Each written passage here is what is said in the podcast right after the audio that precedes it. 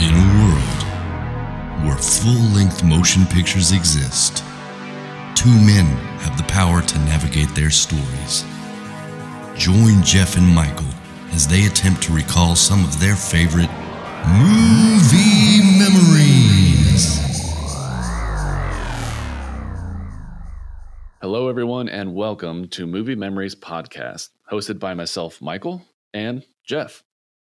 That's right. Michael and I are going to challenge each other each week to recall our favorite movies from memory. It won't be a movie we've seen recently, and we won't know the movie ahead of time. Then we'll go rewatch the movie, talk about parts that we missed, talk about our favorite parts, and maybe even talk about things that we didn't know beforehand. So sit back, relax, and see if you can rise to the challenge. Okay, insert Oscars music here, right? We're doing an Oscars episode. Who'd have thunk it? I know, like a, a podcast about movies, and and we're doing an Oscars episode. What are we sellouts? Yeah, we are. You are, no, I'm not. much to my protest and reluctance. I have said yes. Let's do this. yes. I, I make it uh, no secret. I've, I've jumped off of the Oscars bandwagon as being a um, movie buff. Be a good way to say it. As being a movie buff, when I should just love the Oscars, but I've I'm off the wagon. It's like there's a there's like a couple categories. There's the the movie elitists who are just so about you know the best films ever. Yeah, You have to you have to know what the best films were. And then you have a step above that right. I don't know what they're called, but they they have another list of films that no one's seen. I was gonna say. Yeah, I was about to say like, what is a best film? yeah. and like, yeah, no one recognized this film, and it was the best of the year. right. And, yeah, and then you have people that love movies. Yeah. Because I can appreciate, I do appreciate movies as art. Yeah. Like as, as, as many other art forms as there are, like I can't appreciate it because it can impact people. Um, movies can be left open to interpretation where not the same, you don't get the same impact from one individual to another because they interpreted the movie in a different way. Like I can appreciate it as as an actual art form and a way to present art to the world, um, but it's subjective and su- and subjective. It's Entirely. yeah. Yeah, like any one person could say, like that is the best movie of the year. You cannot con- convince me otherwise, and it's a home movie. You know what I mean? Like, Right. Yeah. Oscars for me are just a barometer of what people thought right. the best movies were.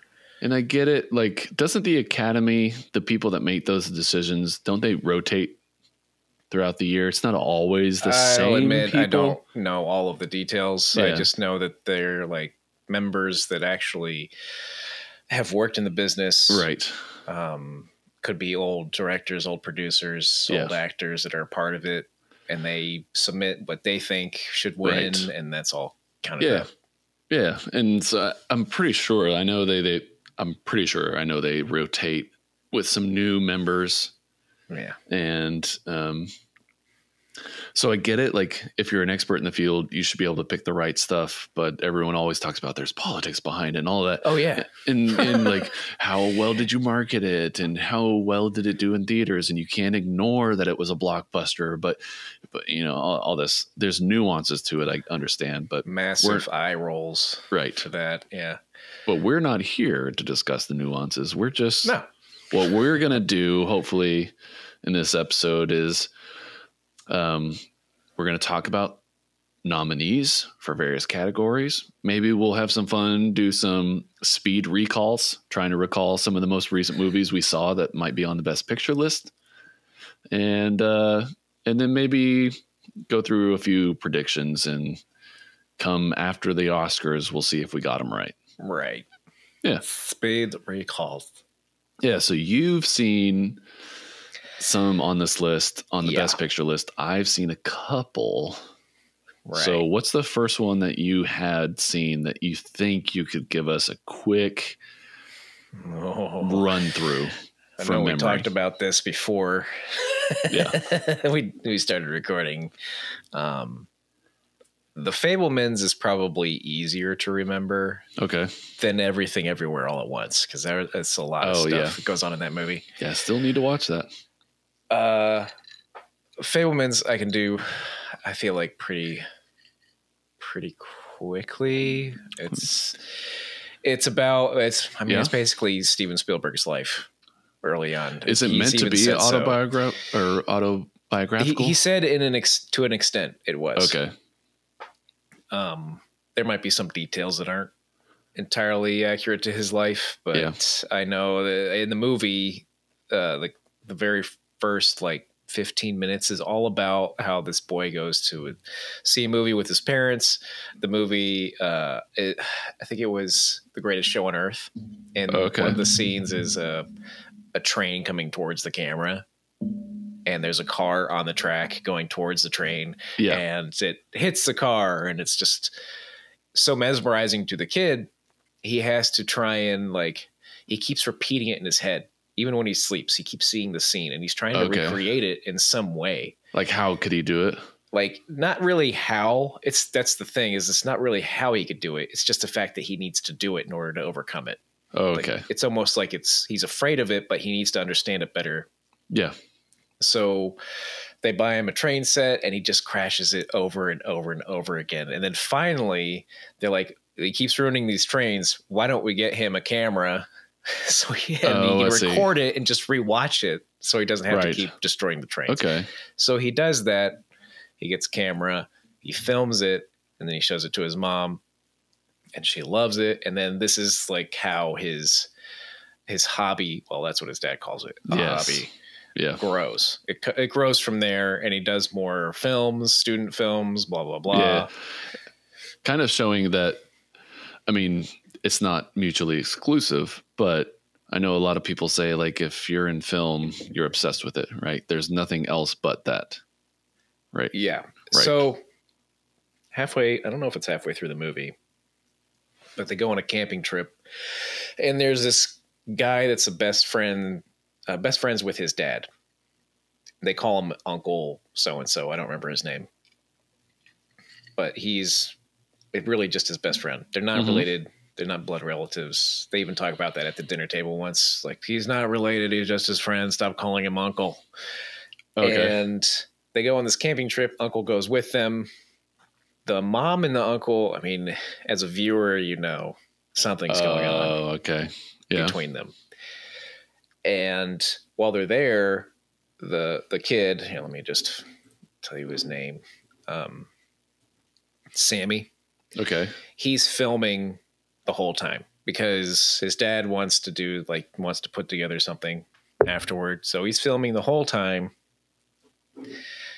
And he edits together the film afterward against like almost against his will because he had this other film that he was working on but his dad's like no we want we got to do this for your mom she's having Oh, a rough time Like a home movie. yeah she's having Yeah. a rough time because i think her mom just died so he wanted his son to put together this home movie for his mom Okay. well he does and he's watching the footage back and he realizes there's something going on The dad does. no the son Oh, okay. the son Yeah. realizes something going on with On the uh, editing his floor, mom he's yeah watching with his mom okay. and the uncle Okay. he's, he has he has this realization so he is, Is he- struggling with this like with this he's I was struggling going to say, is he conflicted about whether or not he says something? yes Okay. So he decides not to say anything. He makes the reel for his mom for everyone to see. He does that. But his relationship with his mom is so strained now. Like he doesn't talk to her and he treats her like crap. Right. Because Finally she, come- like, he it thinks finally- she's doing something wrong. Right. Right. Right. Finally comes to a head and mother confronts him. She's like, Why are you acting this way? He doesn't say anything. He just makes her watch the other version that he edited edited together. And does it make the other version make it even more obvious? Yeah. Like Oh. he shows it to his mom and she comes out apologizing to him, like, I'm so sorry. This is what happened. This causes him to not want to film, like, really after this. He, ma- he completes his other student film that he was working on, but Yeah. then he loses a taste for it a little bit because of Yeah. this. And they end up moving to California, where all of the filming happens, Yeah. and he has no interest in it, really. Okay. Uh, but he ends up getting picked on by bullies. Does the loss of interest is it just because of the consequences of filming? Like sort he thinks of. like, it- it's like a couple of reasons. The fact that they moved, okay, uh, the relationship between his mom and his dad is strained. okay, The dad still doesn't. he has no obvious. It's not. Okay. No, no. There were other things. See, I only saw this once, and this is what I remember. Yeah. so. Which is one of the yeah. I will say, like, you know, you and I talked about this Oscars episode, and um, it's one of the things that allows me to be okay with doing it. like, like we're still trying to recall these movies, and we're still we had seen some of them from the Best Picture list, but it's still just all fresh. Like, if you Yeah. go watch a movie and it makes it to the Best Picture list, and it should be so good that it's that you could recall it easily after just watching it once you know this year um i'm not saying like because you can't recall this perfectly because you only seen it once but i just mean like it's just, just I know. I know. What our mean. whole Like, yeah. experience with this podcast is so interesting when we come across movies that we could recall so easily and even though we just watched these movies like they just happened within the last year how Yeah. well are we going to actually recall them it's just it's very interesting to me so yes continue so they made it to california he's lost interest in filming ish. Yeah. So Okay. he, his uncle, uh, not his uncle, but the guy uh, tried to make it up to him by getting him a new camera, and he tried to Mm. give it back to the uncle, quote unquote, because he didn't he didn't want to accept it from him because Okay. it felt like a bribe. Yeah.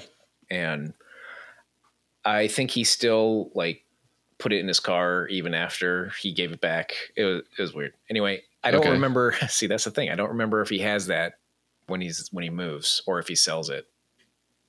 Uh, I don't remember. okay But at one point, he he gets picked on by bullies. He then ends up meeting a girl because of it.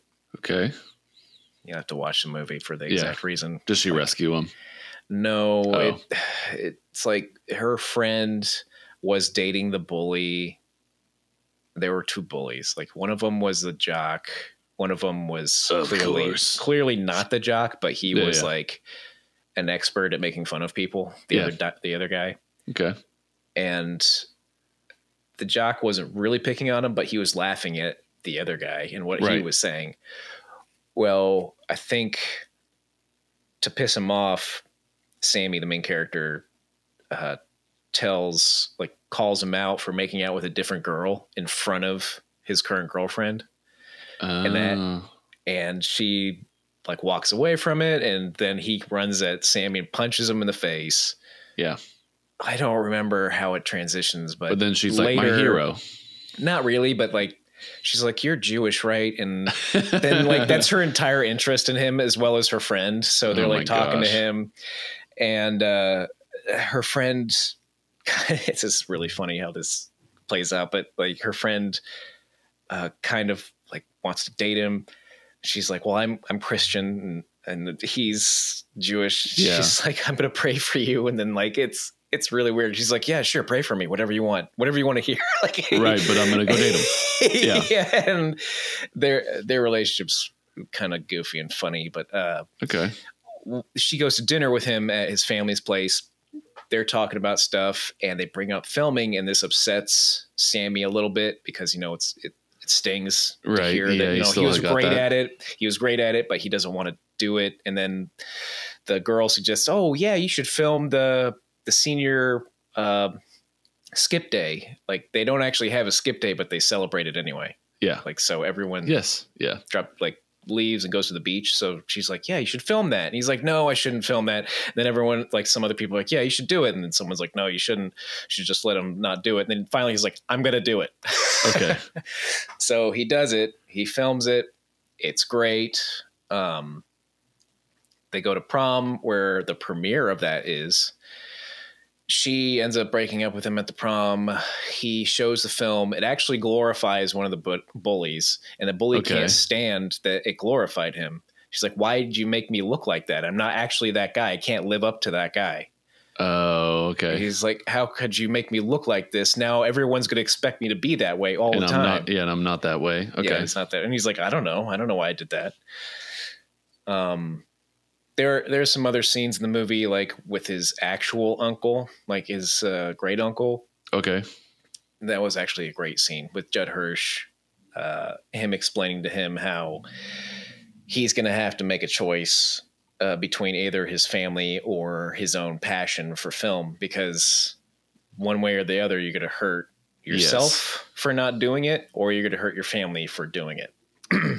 Yeah, like I was. I mean, I haven't seen the movie, but like I was saying, like so many people say, like if you're gonna make movies, it ends up taking over your life. Like that's all you want to do is just it's movies only Yeah. type thing. Yeah.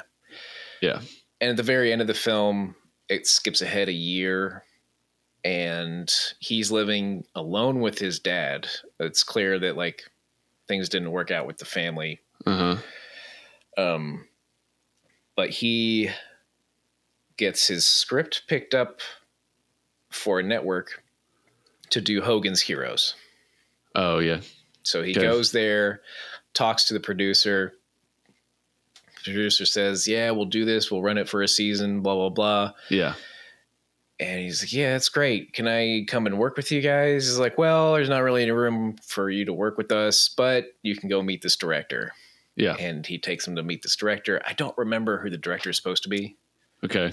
Um, it's supposed to be a real person because I recognized a lot of the posters in the room, uh, like from some famous westerns, Yeah. so on. Anyway, but the director who's actually there is uh, what's his face, uh, David Lynch. He's playing the, he's playing the character, and it ends with him giving him the, this advice. He's like, "I want you to look at that poster." Now describe it to me, and then he's like, "Well, it's a, a guy on horseback. He's looking. He's like, no, no, no, no, no. Where's the horizon?" he's like, Uh, He's like, oh, right here at the bottom of the poster. He's like, exactly. Now go to that poster.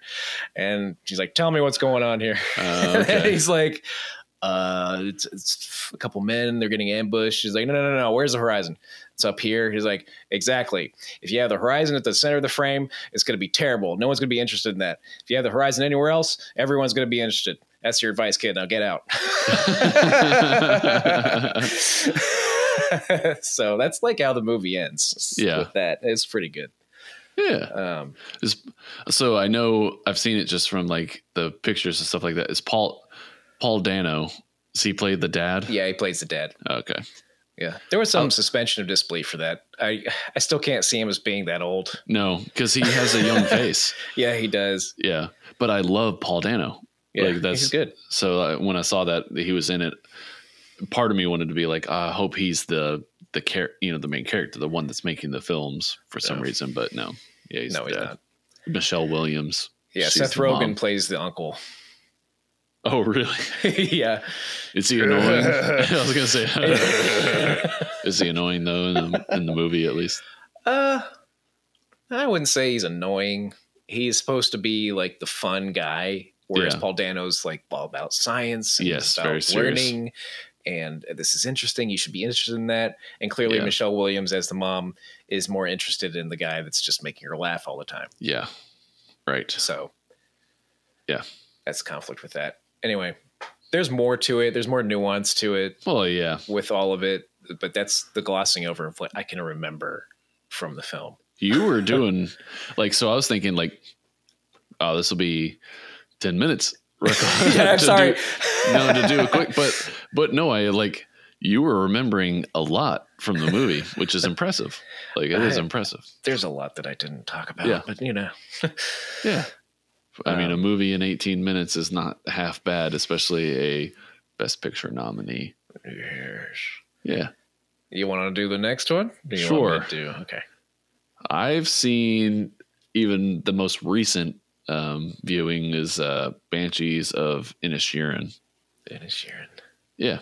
That's uh, I mean, it came out last year. Like all of these should have come out last year, 2022. Um, Directed by Martin McDonough or McDonough. Um, I don't know which one. However you, McDonald's. No. yeah, I, I, it's. I'm assuming Irish. It's an Irish movie. Like, Yeah. I'm assuming that's might be how you pronounce it. But also, it, I mean, it's got Colin Farrell and Brendan Gleeson, and um, one of the best supporting actresses nominees is Kerry Condon, who plays uh, Colin Farrell, Farrell's sister in the movie. But right off the bat, one of the reasons why I wanted to watch this movie is because I mean, because of this movie, it's been kind of blown up. Um, they've done a lot of talk shows and stuff together, Brendan Gleeson and Colin Farrell. But I knew even before that in movies that they had been in together, um, like um, in Bruges, in Bruges. Yeah. Yeah, which is which is great. Um, right along the same lines, like. I know. Yeah. I think um, it's same director. I think. Is it really? Yeah, I think so. Oh, that's awesome. But they've been, I guess, best friends for a really long time. And so the appeal of this movie, like hearing that it was coming out, it was starring them too. I was like, oh yeah, I mean, I want to watch this, even if it's going to be boring or terrible. Like, I'm still going to watch it because of their star power and their Mhm. friendship and all that. So, Banshees of Inisherin, it is a movie about two friends who have been friends for a really long time on a small island um, off the coast of Ireland called Inisherin. Um, and then one day, one of those friends, Brendan Gleeson's character, um, Colum, decides to end the friendship abruptly. And he does so pretty abruptly. Um, and this doesn't rub Colin Farrell's character, Pollock. Yeah, Pollock. yeah, yeah, Pollock, um, very well. Like he doesn't know why. He can't see the reason why. He doesn't understand the reason why. And very early on in the movie, when this first occurs, um, you're not told the reason why, right? Brendan Gleeson's character, like, don't need to keep saying that, but um, Colum, he doesn't initially tell him why he doesn't want to be friends with him anymore. He just cuts him off. He's like a, you know, I don't want to be friends with you anymore. You can go about your ways. I'll go about my way separately. Um, and at first that's okay, but Pollock can't let it go. No. Right. He just doesn't understand why he thought they were just they were best friends, living their best lives on this small island. I think it doesn't say when, but I think in the 80s. I, I think want to that's say the, it's way before that. Oh, I really? think. Yeah. I think it's in the 1940 after like 1940s or 50s or maybe Yeah, right before World War One actually maybe. Oh, really? Yeah, it's it's pretty. It's Turn a of the century? ago. Yeah. Okay, well, I mean, I probably should look it up. Okay, so yeah, looks like it's just after World War One, like 1920s, um, because they they keep mentioning civil war in Ireland Yeah. on the mainland throughout this movie. Um, it's a talk of the town. They hear the gunfire. It's mentioned in a couple conversations, and so, but they don't explicitly say when the time period is. I can't remember. I don't know enough about Irish history to be able to know. I know it's happened multiple times where they have a civil war between one faction or another in Ireland. Um, but anyway, Pollock just really can't handle not knowing what it is. And so after a short, brief period of time, he confronts um, Colum to find out what are you doing this for? Like, why? Why can't we just be friends? Why, why are you treating me this way? Um, and Colum eventually just basically says, like, you're dull. Like, I can't spend my time with you anymore. Like, I'm getting old. Um, all we do is sit around and talk about nothing day in and day out. We meet for beers and we drink, and you complain about this or that, or we talk about nothing. And where's my life going? Um, so he's like, I just need to cut you off as a friend. I don't want to be friends with you anymore. Yeah. Um, there's a lot of back and forth early on in the movie that's kind of like this. Like he, I mean, he's kind of dull. He doesn't understand. um, Pollock really doesn't understand how that could be. He's like, really? But still, that doesn't make sense. Like, we've been friends for, I think he says it, but I, I can't remember the exact amount of time, but a really long time. yeah, long enough for everyone there to know. Yeah. To know that they're a pair, like they're Yeah. best friends. Um, like there's this in a, Inisherin, just to give a little bit of a setting, is just a small farming island off or off of the coast of Ireland. Um, totally picturesque, green Yeah. fields, beautiful skies, little stone homes, single pub, single church, tight knit community. Um, just a real gorgeous setting for a movie. Um, but anyway, you know, they're on this small island. They were friends forever. He's being told that he's dull, and that's the only reason why they shouldn't be friends. And Pollock just quite can't quite understand why. So he continues to confront Colum about it. And eventually, Colum, I can't remember, I might be getting this out of order, but eventually, Colum does say, like, listen, I'm getting old. I don't know what I'm leaving to this world, but I'm a musician and I Mhm. want to spend the rest of my days coming up with some impactful music that's going to outlive me. And like, I can't do that if I'm spending all of my time just hanging out with you talking about nothing. And um, again, Colum or uh, Pollock really can't get it. He just No. doesn't understand. he just it's it's funny thinking back on the movie like he's a bit of a dollard right he's a bit of a not he's a, not a total idiot but he's simple Yeah, it's so nice. So Yeah. like he's just happy most of the time. right yeah so he just can't fathom not being friends with his best friend um and so i think he confronts him one more time and Colin basically gives him an ultimatum he which starts this weird turn of the movie he says if you don't leave me alone i'll chop off one of my fingers like to prove to you that i'm actually serious about this like you're not getting it i'm serious and i'm so serious i will chop off one of my fingers and pollock's like what are you talking about there's no way you'd do that and all this stuff and yeah. yeah. and still confronts him. And then one day they hear a knock at the door. Um, Pollock and his sister, they live together in this small house.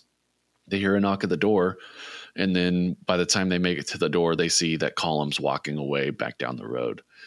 They open the door to find a severed finger on their porch. he threw it at the door. Yeah. Yeah. And uh, they're like, oh my God, this is serious. And so that this piece occurs for a little bit, right? Colum or uh, Pollock keeps confiding in his sister, not understanding why this is happening. You know, I'm nice to everybody. I'm not dull, am I? Type thing. And Colum begins to meet more frequently with his musician friends, writing music, all that jazz. Um, but then eventually this all boils up again, and Pollock confronts him more seriously after having a brief discussion with the island idiot. Um, I don't remember his name. Uh, the actor's name is He's played uh, by the dude. Yeah, that, yeah. um He's played by um, the guy who was also Barry uh, Keegan Kogan. yeah. Ke- Yeah. I think it's Dominic. Keon or Keen or uh, it's a weird pronunciation. I can't remember. Okay. Um, Dominic. He has a brief discussion with Dominic, um, and Dominic gives him the advice of like, you should probably stand up for yourself, and you know, just tell him how it is and stuff. So he does. He has a conversation with Colum in which he says, like, listen, like, I don't.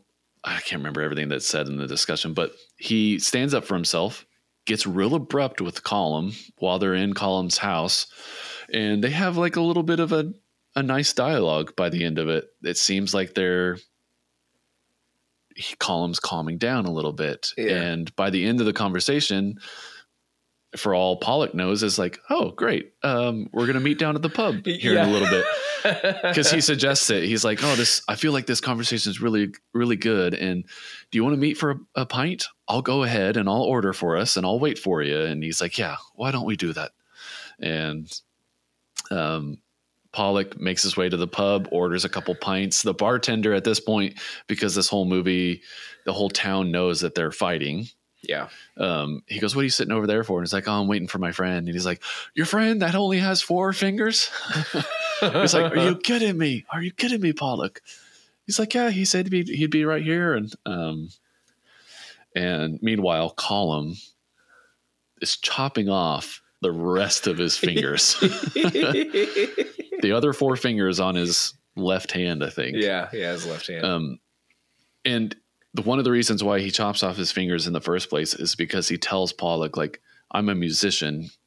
You understand if I chop off my fingers, you're leaving me to not be able to play music. You know what that means to me, right, Pollock? So, like, leave me alone. I'm serious. So he chops off the other four fingers, goes and throws them at the door of Pollock's house, and um, they cross paths as Pollock is walking home with his sister because his sister was alerted to him sitting in the pub alone, waiting for Colum Yeah. to arrive. They cross paths on the road and realize he's just chopped off his other four fingers. Um, there's a bit more going on with his sister. Like she realizes she has no future on the island. She's not married. She wants to leave. Um, and especially after all this craziness with between Colum and um, Pollock. So at this time, she says, I'm leaving. Mhm. Um, she packs up, she leaves. And so now Pollock is left alone without his best friend, without Dominic, who he had started to befriend, but he hadn't seen in a while. And now his sister is leaving.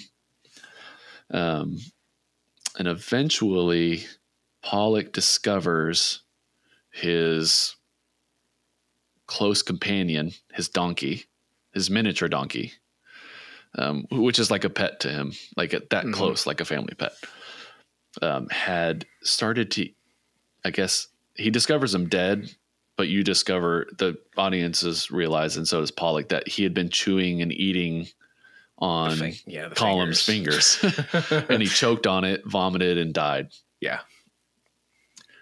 Pollock takes this real seriously.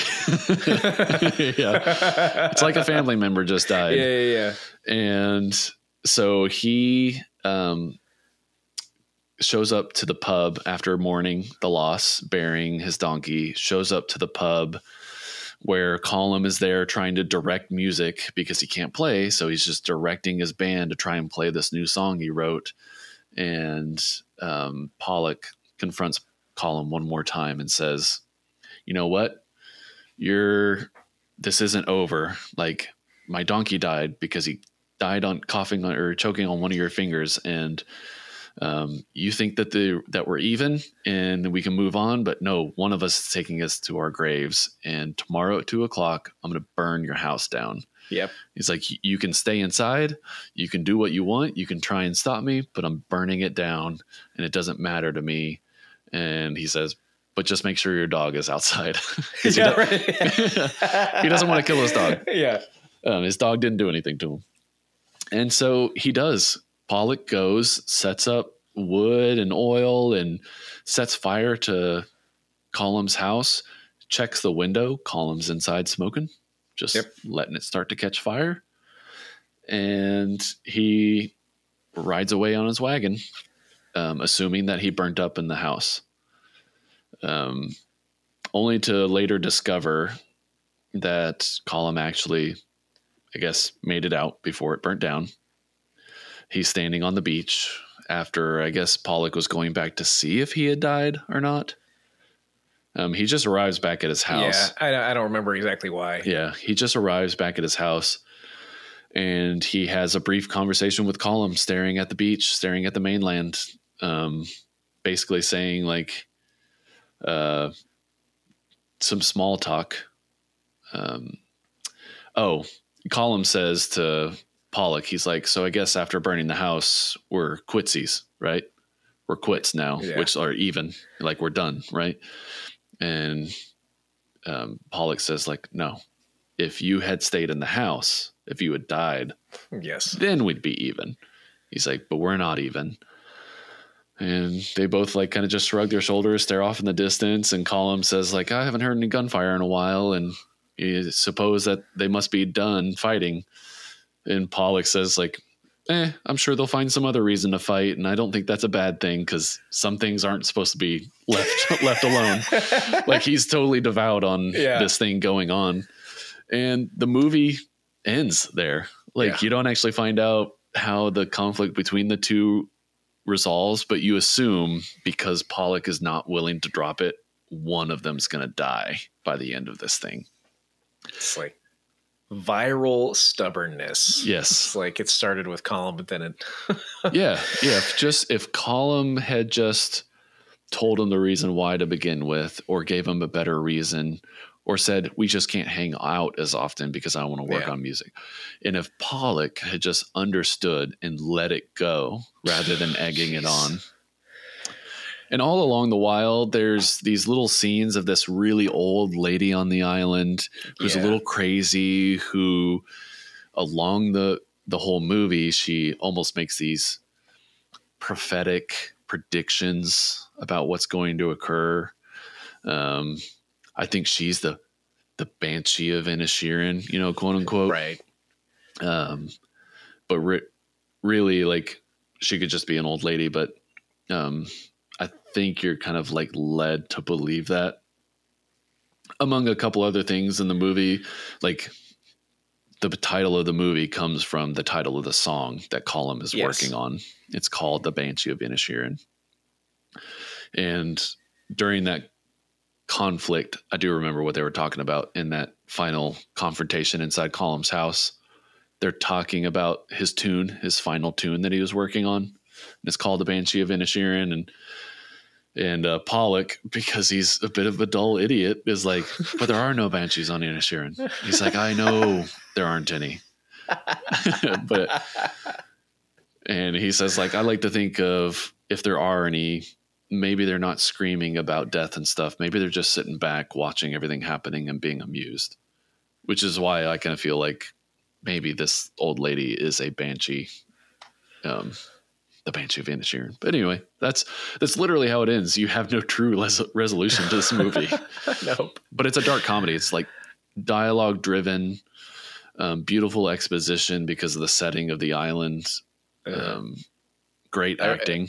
I really loved Colin Farrell in this. yeah, he's he plays the character so subtly and so well Yeah. that you truly believe it's like he just doesn't understand what's going on and he just wishes that he could just have his friend back. He just wants everyone to be happy. He doesn't Yeah. understand why they're not. Right. and Brendan Gleeson's character, Colum, he's clearly depressed, you know, nearing the end of his life, wants Mhm. to do something else, leave a mark. You can understand the motivations behind both of them, and they both do a great job of acting in this movie. So I enjoyed it, but it's not one of those that I'd put on again. You know what I mean? yeah, it's, it's just Brendan Brendan Gleeson being like, "I'm going to cut off my fingers," and you're like, "Why the hell would you do that?" and then Yeah. just You think it's you think it's a joke, or you think it's just like a threat until all of a sudden the movie follows through on it. You're like, what the falls hell? through completely. Like, wow, Right. Yeah, that's that. So yeah, that's This a is- good retelling. Yeah, thank you. And it, it's you'd have to rewatch. You'd have to watch it to just truly enjoy all the dialogue that happens between them both. But yeah. So you also watched another movie, Everything, and I think this one's going to be impossible to retell with detail. all at once. Yeah. If you All couldn't at tell once. from the title, yeah, everything.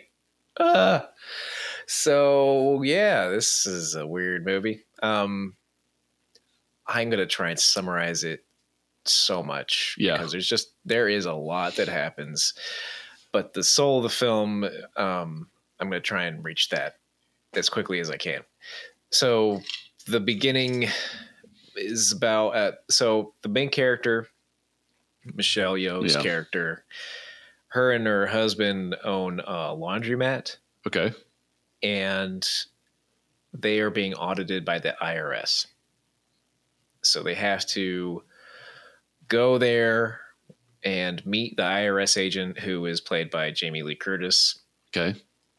to talk about, you know, everything with their financial history in the laundromat. Yeah. That's basically the plot at the beginning. Okay. And the other side of it is an interdimensional shift thing with Okay.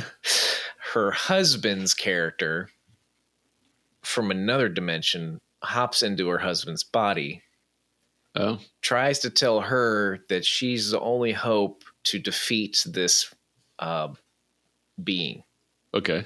you don't know who the being is at first Okay. i don't remember the name of the being at all It's the IRS. some but i know what it represents it's like they call it the like the black donut or like the dark donut Okay. something to that effect yeah. um and she kind of doesn't believe it blah blah blah everything you'd expect to see in that situation Yeah. happens there's action there's a bunch of other stuff but at the beginning of the movie it's mostly her her husband and then also her daughter uh who's trying to i don't remember if the mother knows she's in a relationship with another girl Yeah. or she does know, but she just kind of refuses to acknowledge it. Okay. There's some conflict there, but it's not. In the daughter's eyes, it's a big one, but in the Yeah. mother's eyes, it's very dismissive. Like she Okay. doesn't, she doesn't understand what the problem is, even though she does treat her like less than because of the situation. Okay. Her dad is coming to town, I think. I, or he already arrived. See, this is the, these are things I have trouble remembering. Yeah. Yeah. and her father is a very traditional man and Okay. the idea that her own daughter has like a relationship with a, uh, another woman it doesn't really sit well with her dad coming so she doesn't really like that Yeah. And there's conflict developing Okay. with her and her daughter the husband actually has divorce papers that he wants to give to her but he doesn't because part of him thinks that it'll work out Yeah. between yeah. them and her husband's also the optimistic one he's the happy one like he just loves everyone he wants things yeah. to work out surely they will why would we ever have to worry about it Yeah. Yeah. But at the same time he's also the one that got the divorce papers so you have to wonder what that relationship was Yeah, like right. for him to do it Yeah. um cutting back to the irs thing Okay. and the interdimensional stuff so now that you know all of that it's actually the conflict that overarches the entire film okay. so the interdimensional stuff is just kind of how you see it you find Oh, out that okay. The the villain of the movie is actually her daughter from another dimension. Oh. like she ends up gaining all this power. Yeah. and she's trying she makes this donut. It's an everything donut. It has literally everything in it. Okay. And uh she's trying to conquer all dimensions. Okay. ish to some degree. She's kind Yeah, of yeah. bored. She's a very bored individual. And Okay. she doesn't have any love and Aw. that's like the movie is the mother Realizing she Just should give her daughter love. yeah, is she's Oh. trying to defeat this version of her daughter with like violence or you know all these different angles to try and beat her. Yeah. When all it is is really just like she shares no love with her daughter. The relationship with her husband is really like terrible. So she explores all of their relationships in each dimension and tries to Ah. find common ground with all of them. Oh, I see. It's a really good movie. Yeah. Like, no, I I mean, it's really emotions are at the center of it. yeah. and all their relationships. So I like how they used that to express it. Yeah. It was like all of the dimensions. At one point, she and her like villain daughter Yeah. become rocks in one dimension, and they're stuck, and they end up talking to each other. oh, And as rocks, like it's you just see subtitles, you don't actually Yeah, hear yeah. anything. maybe some like like the underlying underlying tone with the dimensions is because like not everybody feels the same way. Maybe You know. but like the daughter just doesn't believe there's any point to life anymore, even though she's conquered all of these dimensions. She's like, there's no reason to stay. And then Yeah. her mom is like, okay, well, I'll just be with you when you decide to end things for yourself. And she's like, why would you do that? And she's like, well, because I want to stay with you. And Yeah. then she's like, you won't do that. And then she look, rolls off a cliff, and then her mom goes with her, and it upsets the villain. She, Yeah. she's like, I don't understand. Why are you doing this? And Because it's against what she understands as yes, what like, she their believes her mom would do. Exactly. Right. And there's a lot of that in the movie. I Oh. really liked it. I mean, I wanted to watch it. Is that the end though? I just wrote it the- for you. No. no, no, not exactly. No, there's part of, that's part of it, but you have to watch it. Okay. So I, I did kind of spoil it with the villain though, because you don't really know who it is, but Till the very it end, or makes like? it makes sense. No, it's about halfway through, oh, okay. or a little less than halfway. Yeah. I mean, it is one of those movies because it had just been like everyone had been talking about it. It's just Mhm. been, you know, it's been blowing up everywhere. Like it's like, and I like the people that are in it. So I was like, surely, The if humor is great though. yeah, it's like if everyone's got it right, and I heard that it was like kind of this is how you do a dimensional shift movie, like a movie with multiple dimensions. That's how you do it. yeah. And I was like, okay, well, if There's a- one one dimension where uh, she's a chef and the other chef that's with her at the Uh-huh. restaurant has a raccoon on his head controlling him like ratatouille but it's like raccoon raccoonatouille or something. Like so um and then of course the the hot dog finger oh uh, yeah, one where she's in a relationship with Jamie Lee Curtis. Um yeah, there there's a lot but yeah, it's not just her relationship with her daughter. It's also with her husband and her father. Like Yeah. it's just everything with the family. I liked it good. I mean, I want to see it. It's it's one of those that I will for sure see because some of the movies on this list I have no desire to see, and I won't. I won't go see them. you them. won't Yeah, just like I just know I won't end up flat out saying like, oh, well, what can we watch tonight? Like I, it won't be on my list of things to go look for to watch. yeah But a couple of these are, and this is one of those for sure. yeah that's good Yeah. I got one more, and it's not that exciting, and I'll be able to gloss over it pretty quick because it's not that profound. but it's still like a cool movie, but I honestly don't know why it's on Best Picture, other I- than again, like we talked about earlier, you can't ignore the blockbusters anymore. So, um, Top Gun Maverick. Yep. Yeah. yeah Uh, you know uh, best best picture used to just be five options. I know. now it's 10 And then they expanded it to the 10 and it include and again I think because they just can't ignore blockbusters anymore. Like they made money. it draws the audience in to watch exactly. So if yeah, if all of the audience if the people went to go see it and spend the money on it, then surely there's room for it in a best picture nomination type thing. Mhm. But so directed by Joseph Kosinski. I don't know who that is, um, unfortunately.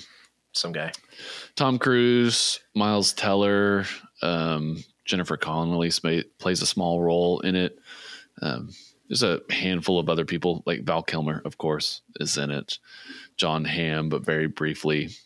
Um, but it's the sequel to Top Gun. and that's so, so insert uh, jet, you know, dogfights with fighters and all that, and then that's it. That's it. The that's movie. all you No need yeah you don't need to know um, it picks up with um, Tom Cruise, his his character Maverick. Um, that's his call sign. Honestly, for some reason, just can't even think of his actual character's name right now. oh i don't know Ma- Oh, yeah. maverick that's Mitchell. Pete Mitchell? Mitchell. Okay. Maverick Anyway, Mitchell. the the Navy, uh, Pete Mitchell right now is a test pilot. You know, he's old, but he's still somehow a test pilot um, working for the Navy. The very beginning of the movie is him testing a, a prototype plane called Dark Star. Um, it's a supersonic jet that they test how fast it can go, and 10.6 is like the limit, and or it's maybe it's 10 yeah as the round yeah. number. But they approach it and they're like, "Great, we made our test. Good job." And he's like, "We could go further," and he just leaves it going faster and faster into a catastrophic failure. He has to bail out of the jet. Yeah. Um, lands in the middle of the desert, walks back. Um, and then he gets called into his commanding officer's office, and they're basically berating them, But then eventually they say, like, "All right, this is your, you're going to have a new post. You're going to go back to Top Gun school, um, the Top Gun program, and you're going to be an instructor there um, because." We've got a mission, a mission of critical importance, and we think that you're like the best hope of training these new pilots for this very specific mission. Um, so right off the bat, I'm pretty sure it's in that meeting or it's very shortly after. But right off the bat, you're already told what the main conflict of the movie is, which Mhm. is kind of like disappointing, but I get it to kind of set up the stakes and get the audience engaged. But it's a mission to destroy a bunker deep in these mountains. I can't even remember where it actually is. It's guarded by anti air missiles. And so you have to be able to fly between a canyon up and over a wall into basically a crater um, to destroy the bunker and then back out of the crater over the top of a mountain, all without being detected, hopefully. So they're like, you, we're going to need you to test, um, train these new pilots. I'm pretty sure the location is the Death Star, and That's so weird. Luke, you turned off Yeah. your targeting computer. Is everything okay? And Mavericks gets over the radio. Everything's fine. I got the Yep. need for speed. so Maverick ships off to the Top Gun program. It is full of hot shots um, that have to be trained on how to accomplish this mission, and it's his job to get them to work as a team and to train them to be able to accomplish it. Lo and behold, one of those students is one of his his old crewmates, um, co-pilots. I think he's technically a gunner. I can't remember what they call them, but for the F-14s. But Rooster, Rooster is the the the kid's name. Goose was his Goose. father. Yeah, yeah, Goose was his father. Goose, who had died in the first movie. So there's automatically right off the bat there's some conflict between the two because Rooster thinks that because Goose had total faith in Maverick, he's the reason he got he got him killed. Um, Maverick wants to atone for that past and wants to watch out for uh, Rooster, but really, like the movie is one long training montage of these hotshot pilots going through a rigorous training program, being shot down and being one upped by Maverick the whole way to lead up to this mission. Like I said, going through a canyon, up and over a mountain into a crater, destroying a bunker, back up and over and out. And eventually they do. They go on the mission. Um, for a certain time period during the training, the upper ups thought basically the time frame that they have, the time window is too short. It's impossible for them to actually accomplish so that they they change the game plan. Maverick goes off and he's a maverick. So he goes off on a tangent and he proves to them all that not only can you hit the target, you can do it in under the time needed Right. and that basically tells gives them all the confidence like oh we can do this um, i think they all get called up for the mission including with maverick going with them. Hmm um, they go on this mission and i can't remember if someone makes the run before maverick and rooster or not but the the crux of the conflict is eventually they maverick and rooster go flying together through the canyon go to destroy the target. Um, but rooster flies too high. Anti-aircraft missiles shoot out after him. He has to bail out of his or maybe maverick gets shot down first but at some point both of them have to bail out Yeah. of their jets um, of their fighters. Now they're behind enemy lines. They're alone. Nobody's coming after them because it's too risky. Like they weren't supposed to be be there in the first place um, and on foot they have to work together. They find a nearby airbase that has some old F-14s, Tomcats. They steal one of them. They get up in the air trying to return to their aircraft car- carrier, and they are intercepted by some. The whole and throughout this movie, they point out fourth gen versus fifth gen fighters. Fourth Right. gen being F 15, 16, 18, and 14s. Um, fifth gens are like F 22 Raptors and things like that, like stuff that are in use today.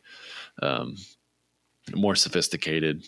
And they all, throughout the movie, they're like, there's no way that a fourth gen would be able to compete with a fifth gen. If you were in a fight with a fifth gen with a fourth gen jet, you're cooked. Um, so they're in, they steal an F 14. They're in a fourth gen. They get intercepted by enemy fifth gen fighters, and they have to somehow win. And I think they get saved. I can't remember. They take out a few of them, but then they get saved by another fighter, right? Um, which is Um, basically Iceman from the first one, but yeah, the when new Iceman. the water. Yeah. Yes, yeah, and he comes to rescue them. He's on standby. Um, I can't remember his character. Hangman, Glen Powell, Yeah. um, comes to help them out. Long story short, dogfight ensues. They make it out. They take out a couple of the fifth gens. I think the rest of them run, and then they make it back to the aircraft carrier. It's very first Top Gun, but just with much greater cinematography. Yes. yeah. Yeah, that's Like- the the biggest draw of this movie is the cinematography, and Yeah. I'm surprised. I don't think it's on the list of. I don't think so either. the but- Oscars. Just the fact that they had the actors in the jets, they weren't flying it, obviously, even though Tom Cruise, I don't think he's fighter rated, but he does have a pilot license. But the fact that they're in the cockpits for tons of the footage, a lot of the footage, footage is not CGI, so that's like legitimately the planes going through these terrains. Mhm. Like it just grounds the whole thing, and you watch this and you're like, this is awesome. Like Yeah, it's real. yeah, like we don't get to see that. You go to an air show, you're still on the ground watching um, aerobatics or um aerial acrobatics with uh, fighter jets and stuff like that, but you just don't get that same feeling. Uh, So this movie delivers on like the action scale. yeah, Um, but yeah, they accomplish their mission. They make it back, and they're like they have a new relationship between Rooster and Maverick, and and that's the movie. So like I said, it's not a lot of substance. It's an action. going back to uh, parallels with the Death Star, I'm pretty sure one of their planes loses their targeting computer, and they have to do it manually, Yes. like line of sight kind of deal. Yeah, I think think, it's happens. theirs. Yeah.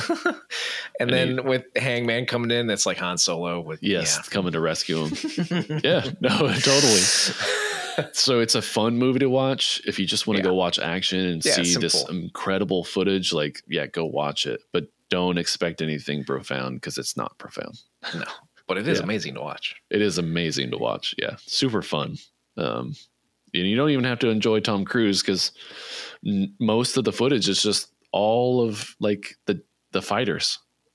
Like the very few scenes in between the gratuitous uh, beach football scene because they had the the volleyball scene in the first movie. But yeah, that's it. That's Top Gun. Yeah, it was really good. Yeah, not bad. I mean, you didn't you don't miss much. like I could go into all the uh, uh, greater detail, but you're not missing much. Oh, you don't need to. yeah, exactly. uh, So that's about it for what we've seen, right? yes, I was gonna segue into the best picture noms. Yeah. So what else we got on the list? So we talked about Top Gun. We talked about Everything Everywhere All at Once, Banshees of Inisherin, and The Fabelmans. So that's four out of ten. Yeah. The other ones we haven't talked about are uh, All Quiet on the Western Front, which is also up for best uh, foreign film as well. I guess Maybe. double dipping. Uh, and then uh, Avatar, Elvis, Again, can't ignore the blockbusters. Right. Yeah. Elvis, Tar, Triangle of Sadness, and Woman Talking. And I Yeah. haven't seen the last three that I said. Yeah. Oh, I I'm just gonna throw that this out there, but I could not finish Elvis. I don't know if anyone else did, but I just could not finish that movie. Yeah. There- I, I did not find anything redeeming about it. I had no interest in it. So Yeah, I, like I'm not a big Elvis fan in the first place. Like nobody that- comes screaming at me, but which is funny because that's not even why I couldn't finish it. Yeah. it wa- had nothing to do with Elvis himself. It had everything to do with how this movie was made. uh, it was just yeah, so loud and in my face. I don't know. right. But I'm saying like a movie about Elvis. Like okay, well I'm not an Elvis fan, so Oh, yeah, wh- why, why would I have I any interest? like, so why would I even hit play? Type It, wa- it was more like I'm not a fan, so I kind of wanted to understand why there were any. yeah, yeah, yeah. You know what I mean? I did want to see Tar women talking, and I haven't seen everything everywhere all at once. And I do love, I do enjoy war movies. So All Quiet on the Western Front, I'm sure is good, and I'll probably enjoy it. I just haven't had a chance to see any of these, and I Same. definitely won't before the Oscars. So Tar and All Quiet on the Western Front, I think, would be the next two I watch. yeah, Um, I know nothing about Triangle of Sadness or Woman Talking. yeah, no idea. I have no idea what's going on there. And Tar, I watched the preview, and that that lit me up. I was Yeah. like, "Oh, I want to know what's happening here." So if you had to have a guess, or which movie do you hope wins, rather That's than a- predicting who will? Yeah, I was gonna say honestly, like predicting and saying like, "Well, I bet this one will win." Which one do you want to win?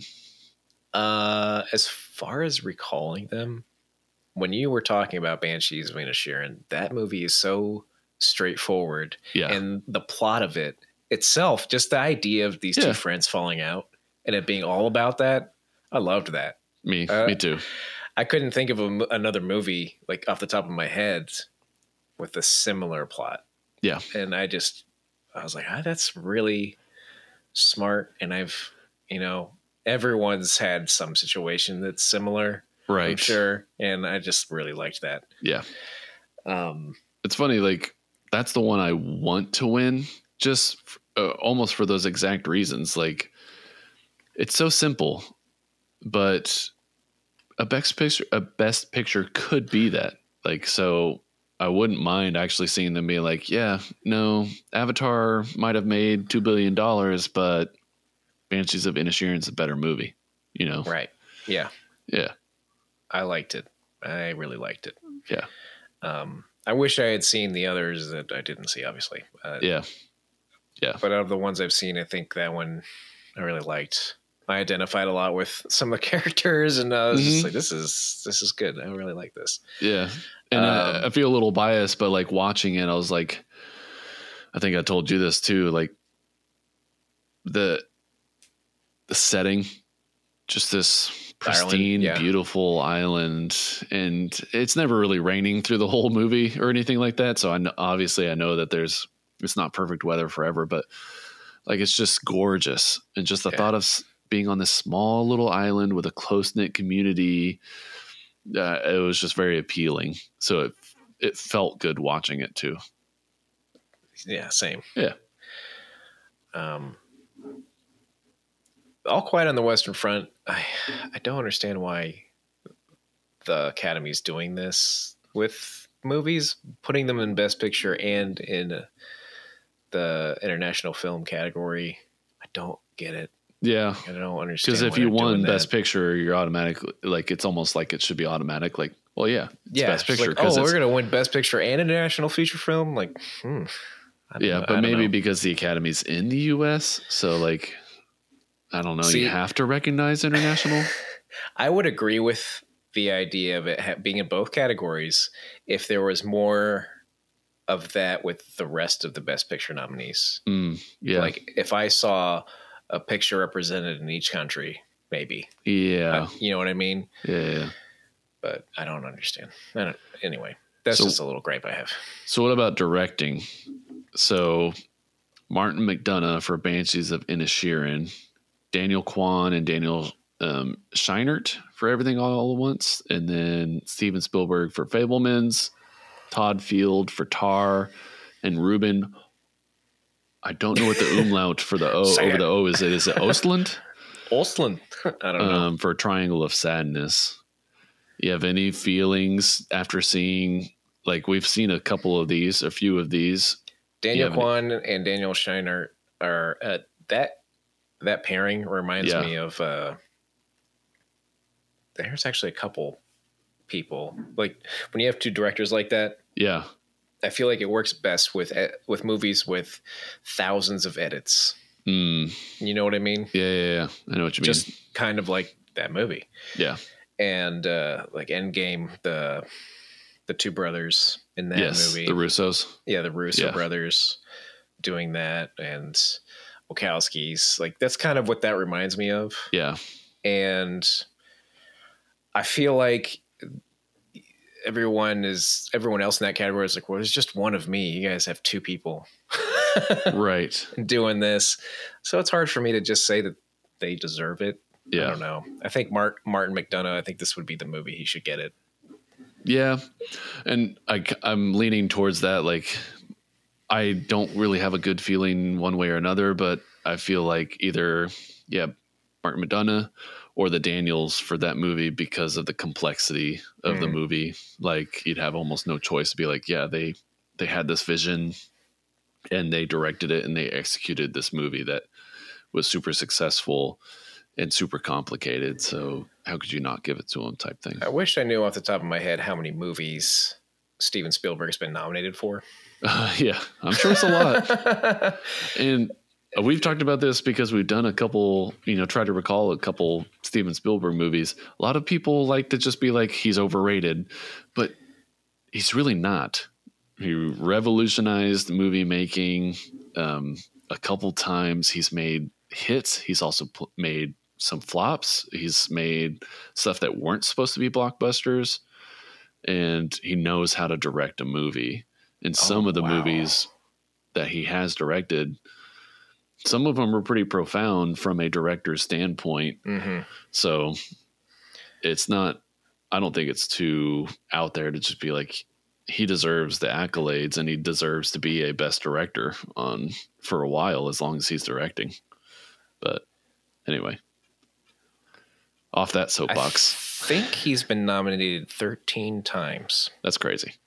He's won twice. He was best director, best director for Schindler's List, Saving Oh. Private Ryan. Okay. Oh, well, I'm Um, also thinking best picture because, Yeah, he did best picture for Schindler's List yeah. and Saving Private Ryan. Yeah. Wait, no, no, no, no. No Jaws. nom- I thought nominee for Saving Private Ryan. Didn't Jaws win best picture? Um, for Oscars, I swear the, it did. the earliest nominee he got was Close Encounters, Hmm, interesting. kind, and then I the next one was Raiders, and then E.T. But it just goes to show, like, even if they were, that was like at the prime of his career, end Mhm. of the 70s through the 80s. But still, like, you don't get nominated for nothing. And I'm giving credence to the Academy, which I don't want to do, but you don't get nominated, nominated for nothing. but, but I mean, like, You're saying there was something? he's, he's legitimate. Yeah. yeah, yeah, yeah. Yeah, he is. He's Yeah. a great director. Yeah. So right along um, directing, you got to be able to have a solid screenplay to drive how you bring that screenplay to life as a director. So for original screenplay, we have Banshees, Banshees of Inisherin, which is also the director Martin McDonagh. Everything, Everywhere, All at Once, which is also the Daniels. The Fabelmans, Steven Spielberg plus Tony Kushner. For Tar, it was Kushner. Todd Field and uh, Triangle of Sadness, Ruben Ostland or Ostland? Just keep going. But- Ostland? Ostland. But I do I do appreciate that the writing, you know, awards, original screenplay. Mhm. It's nice to see that that list overlaps with director. Like you might some people might think like, oh, that's overreach. Do you really think you have to be the writer and the Oh, director oh, of this yeah, movie? Yeah, but yeah. a writer director, like, hey, not only did I come up with this movie out of my head, I also translated it to a screenplay and I also directed it. It's pretty impressive. yeah. It's like, I did all these things, man. What'd you do? Yeah. Um, So to me, the one that stands out is Banshees of Inisherin. Like if I want to see Martin McDonagh get the director, then surely I want to see that he gets it for the writing because it's Right, totally right. dialogue driven. Yeah. The this is one where I think it'd be between that and everything everywhere all at once. Oh, That- okay. Yeah. Just because that'd be extremely hard to write that. Yeah. That's all. That's really the only reason. But Yeah. um, yeah. But we okay. We're gonna move on to actor and actress. So we've talked about best picture. We recalled some of the best pictures, and that kind of lined up with us talking about, you know, who might might not who we want to win for directing and screenplay. And really like the only other categories that I necessarily care about or have any interest in learning about is leading role for actress and actor. So for actress, we got Cate, Bla- Cate Blanchett for Tar, um, Ana de Armas for Blonde, Andrea Riseborough or Riseborough, Riseborough. Yeah. yeah, for Leslie to Leslie, Michelle Williams for The Fabelmans, and then Michelle Yeoh for Everything Everywhere All at Once. And for some reason, even though like it would just be nice a bow to kind of like okay, best actress wins, director, oh, and movie, um, but I think Cate Blanchett. I don't know, just got like a gut I keep- feeling that she'll win. Right. I was looking at that, and for some reason, while I was looking at the the list, I don't. Like I said, I'd only seen the preview for that movie. Yeah, I've only seen the preview. But yeah, in my heart, that's who I think deserves it. And. I'm not saying like it's because she's just like that much better of an actress, but I don't know. Cate Blanchett has a presence on screen that I think if she's given the right material, it'll be kind of hard to beat her anyway. Yeah. So that's just just Um, my gut feeling towards it. But again, we've not seen the movies purely off of what we've just like heard and seen and what we can remember. So Michelle Williams, I I don't know. She was just playing her part, yeah, I was gonna say I I- didn't I didn't think it was above anything else she's done. this might um, be against other people's opinions, obviously, but I don't think she's that good of an actress anyway. I don't think she has great presence on screen. So There was one movie that really like was hard to watch. Um, the the one with uh, crap, Casey Affleck. It was uh, in Boston. Oh, It's an what? extremely sad movie, and it was really hard to watch. I don't know which one you're talking about. uh, Manchester by the Sea. That's it. Oh, I have not seen that. That that movie was crushing. Oh, Um, but she was really good in that movie. I haven't seen a lot of other movies with her though, that's can't- nice. um, where she was up for Best Actress anyway. Yeah, yeah, yeah. Um, so, lastly, Best Actor. yeah, This is I really want Brendan Fraser to win, and I know you've said that yeah, as well. Basically, because we got Austin Butler for Elvis, which again could care less. Colin Farrell and Banshees of Inisherin, we both mentioned it. Yeah. Love Colin Farrell in this movie. Yeah. Um, And then two other movies I've not heard of. yeah, Brendan Fra- Fraser for The Whale, Paul Mescal for Aftersun, and Bill Nighy for Living, which I haven't watched either. Yeah. I like Bill Nighy, but I can't unsee Bill Nighy on screen.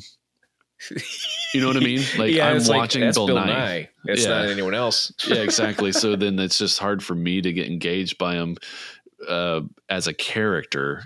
Him as an actor, yes, because it's Bill Nighy and he's very charismatic on the screen. But yeah, no, but my hopes, because of all the momentum that Brendan Fraser has developed off of this movie for his comeback and everyone Yeah. being super supportive, it would just be like icing on the cake if they called his name It really and would. the world would erupt. So yeah. It would. He he really did disappear in that role.